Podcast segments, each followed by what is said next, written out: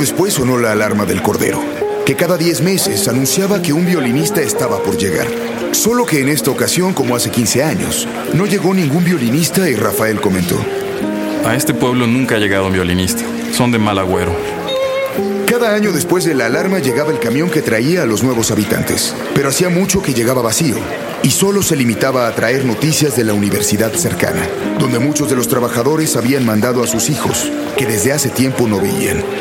Pero esta ocasión fue diferente. Aparte de las noticias que anunciaban que el Papa había muerto, también venían tres personas que se quedaron dormidas en el trayecto y que al llegar a la estación dejaron marcada la cabeza en el vidrio del viejo camión.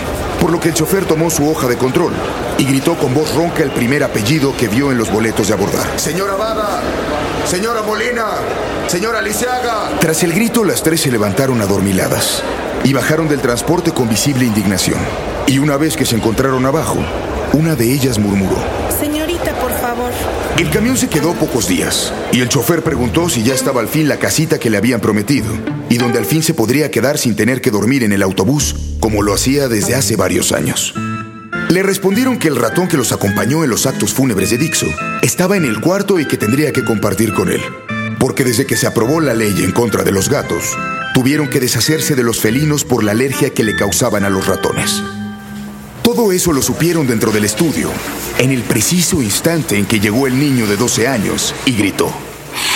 Hola, ¿qué tal amigos? Aquí en un Tao más y de pronto es impactante eh, conocer realidades alternas a través de los ojos de quien se ha dedicado a husmear en donde los demás no nos atrevemos.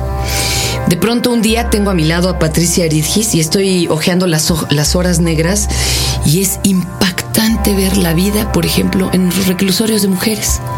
Cuando éstas se muestran abiertas, en su cotidianeidad, porque cuando uno entra de por sí se enrarece el ambiente. Pero Patricia logró algo muy extraño y fue como una comunión de ellas con la cámara. Casi me atrevería a decirte, sí les robaste el alma. Hoy un Tao con Patricia Aridgis.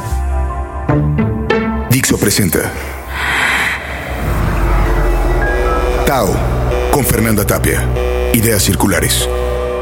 Patricia, pues bienvenida, pero tú te has metido en lugares verdaderamente extraños. El otro día estaba platicando con el doctor Volavsky y con eh, Gabriel, ¿no? Que fueron en ese momento los que abrieron las puertas, porque no es fácil entrar a un reclusorio a tomar fotos. Cuéntanos un poco de esta aventura y de muchas otras que ahorita nos dirás. Pues mira, yo eh, estuve durante siete años visitando las cárceles de, sobre todo en la Ciudad de México, y bueno, eh, a través de del acceso que, que tuve en, Michoacán con este Gabriel Mendoza. Eh, fue un trabajo que me que fue un parteaguas en mi vida porque el escuchar las historias de, las mujeres en, en, prisión me al abrir ellas su corazón me abrieron también los ojos no eh, me cambió totalmente la perspectiva de lo que es la vida en reclusión y, sobre todo me me di cuenta que la cárcel no es solamente de las mujeres tras las rejas, sino toda la, la, historia que hay detrás, ¿no? Muchas de ellas tienen una cárcel que llevan a cuestas de tiempo atrás. Como que cuéntanos una historia, una que te haya impactado. Pues mira, muchas de ellas, porque son historias que se repiten y se repiten, no, no una en específico, son eh, mujeres que provienen de familias disfuncionales, que son, que viven en la calle, que tienen maltrato eh, de sus propios padres, violaciones. Entonces, cuando escuchas esas historias, te, te das cuenta que no, no hay manera de, de, salir de ahí. Yo les llamo historias en espiral, porque, porque no hay salida. Y luego las historias de los niños, ¿no? Que viven en la cárcel. Así Ustedes es. saben que cuando entra una reclusa y pare adentro, pues el niño puede permanecer con ella hasta creo que cinco años. Seis ¿no? años. Sí. Seis. Pero había un niño, ¿no? Que tenía tergiversado el concepto, nos decías tú. Sí, eh, en una conversación con una, una, de las internas, ella en broma me dijo, eh, ¿qué harías si te robara? Porque estábamos hablando de... Del robo. Del robo. Entonces yo le dije, no, no, tú no me robarías. Y me dijo su niño que estaba en ese momento ahí, eh, le dijo a la mamá, no mamá, no le robes porque te meten a la cárcel. Entonces yo le pregunté al niño, eh, ¿cómo? ¿Dónde está la cárcel? Me dijo allá, donde están los policías. O sea, realmente era la salida. La salida. Y es que muchos de ellos, bueno, para empezar, los eh, hijos de las internas que viven ahí es que nacieron ahí. O sea, no es que las internas puedan llevar a sus Eso hijos. es a vivir otra cosa ellas. terrible, porque Sí. cuando las meten y traen, tienen hijos antes, Así es. alguien tiene que hacerse cargo de ellas o se van a orfanato, ¿eh? No, no, es una cosa fuerte. Sí, sí, eso es una, una ruptura muy, muy fuerte de la familia. Pero cuando el niño está ahí, que no ve otra luz más que la que pasa a través de las rejas, tiene ese es su entorno y ese es su, su manera de concebir el mundo. Entonces, para ellos no hay una cárcel adentro, ¿no? ¿Hay escuela adentro? Hay esto? escuela, sí, van los niños, tienen una escuelita contigua y ahí los llevan a- al kinder y bueno, cuando cumplen seis años ya, ya tienen así rigurosamente que salir de ahí, entonces se van eh, en el mejor de los casos eh, bajo ¿Con el cuidado de la familia o si no a, a fundaciones. Entonces, eh, pues es, es terrible porque es una disyuntiva muy grande para las mujeres. O están adentro en un entorno que no es el apropiado para un niño, no es un, la cárcel, pues no es un Sí. lugar O renuncian a él. o renuncian a ellos y muchas veces no solamente los pierden físicamente, sino afectivamente. Cuando salen las mujeres de, de prisión, ya los niños no, no se, se rompe ese vínculo afectivo. Me, también Sí. hubo un caso de una chica que eh, cuando el, el hijo eh, lo estuvo bajo el cuidado de, del primo de ella y de la esposa del primo.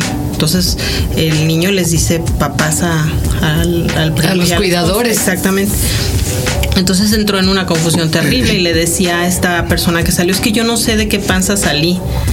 ¿no? De, de- y la em, esta mujer le decía, bueno, yo te puedo enseñar la cicatriz, ¿no? De que pues es el testimonio de que de que tú eres mi hijo. Esas historias las escuchas Y además el abandono que sufren las mujeres en cárcel, porque la- el día de visita en cárcel de hombres, bueno, no, no, es verbena.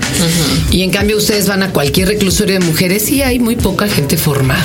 Hay- de veras son olvidadas por todos y, y que, como que es más penoso decir que infringió la ley una mujer en tu familia que un hombre, Así ¿no? es. Entonces como que lo callan más, inventan cosas de se fue a trabajar al otro lado, terrible, ¿no? Sí, yo creo que la sociedad es mucho más permisiva con, con los hombres. O sea, la, la sociedad eh, juzga eh, muy severamente a la mujer. E incluso yo eh, escuché casos de mujeres que los jueces le habían, dado le habían dado una sentencia mayor a la mujer que al hombre por el mismo delito. Digamos que eran Es pareja. común, ¿eh? Sí. Es común. Sí, sí.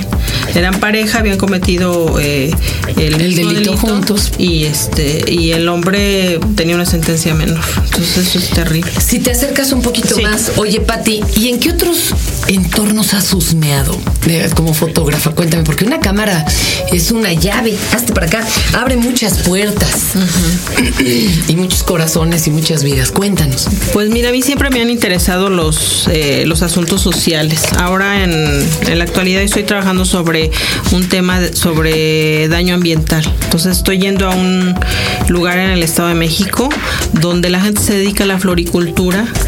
Eh, sin ninguna, o sea, es una tradición familiar, pero eh, utilizan pesticidas que, que incluso están prohibidos en otros países, eh, muy agresivos, que Hasta para ellos, ¿eh? Para los que cultivan. Sí, sí. Son de hecho- venenosos. de hecho, hay muchos casos de malformación, muchos casos de nacimientos con, con tumores, eh, eh, síndrome de Down, progeria, muchas enfermedades. Entonces, eh, la gente ahí pues, es un asunto de que se conjugan eh, muchas eh, re- razones para que suceda, porque por un lado está el asunto de la pobreza, ¿no? El que las- los vuelve lábiles, los vuelve vulnerables y por otro lado, pues sin protegerse, pues hace que, que estas personas tengan, aparte de los asuntos cotidianos de buscar el pan, eh, también problemas de enfermedades Uy, qué horror. Para toda la vida, hay quien los asesore o quien los ayude a cambiar. Pues fíjate que hay algún, de pronto ha habido algunas personas interesadas y les dan pláticas y,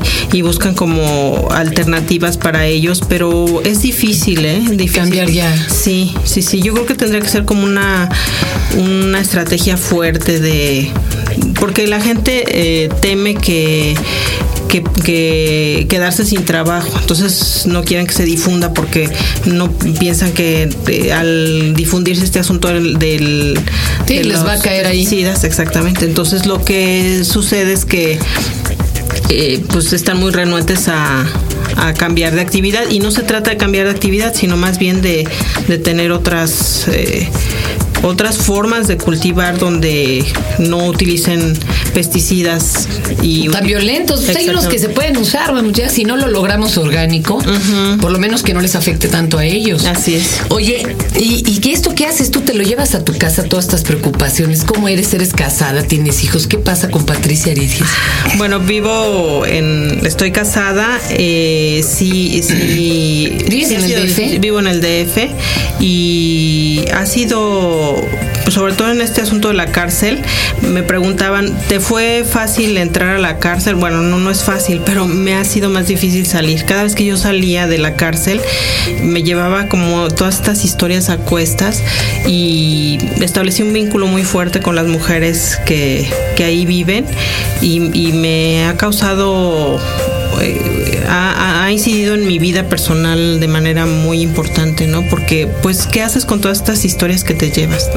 Y una vez una de las mujeres me dijo, cuando la fotografié, que, que sí, que la retratara porque era la única manera de salir de ahí. Y en ese momento yo encontré sentido a, a hacer esta, esta, a desarrollar este tema, ¿no? Y Qué fuerte frase. ¿eh? fuertísimo. Retrátame porque es la única forma en que salga de aquí.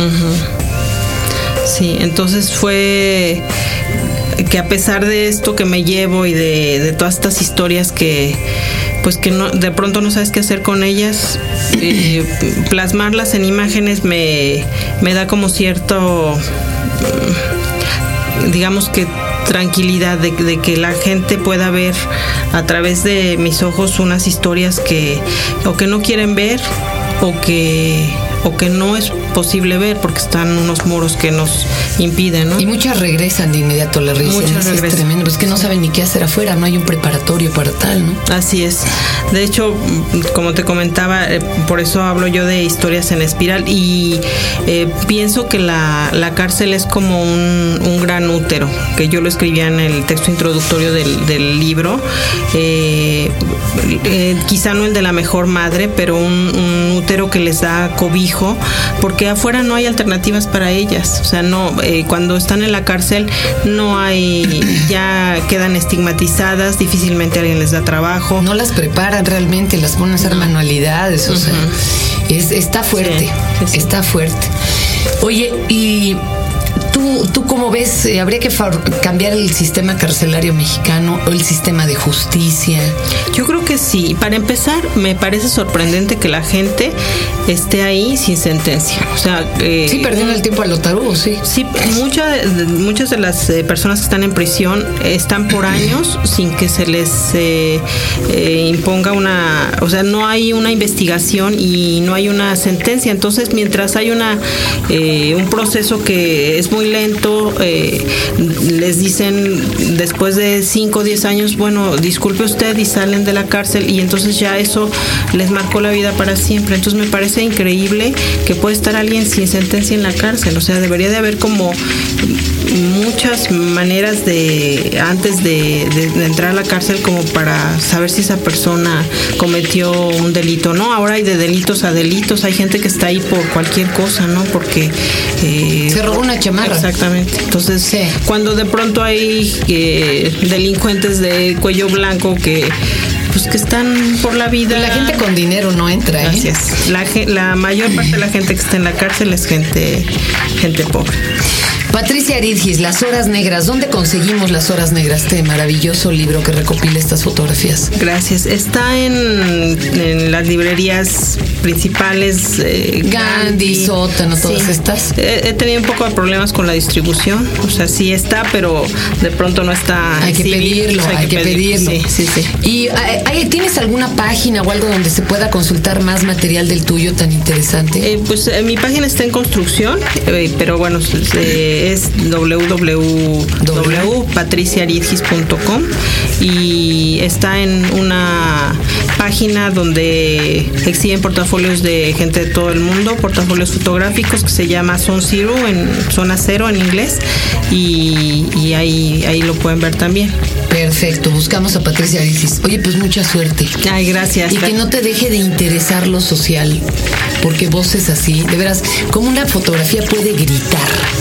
Yo los, los reto a que vean esta recopilación, es muy impactante y es muy conmovedora. Muchísimas gracias, Pati. Gracias, Por darle voz a estas chicas ¿eh? y por sacarlas también a la luz. Gracias. Tao, con Fernanda Tapia. Ideas circulares. Dixo presentó.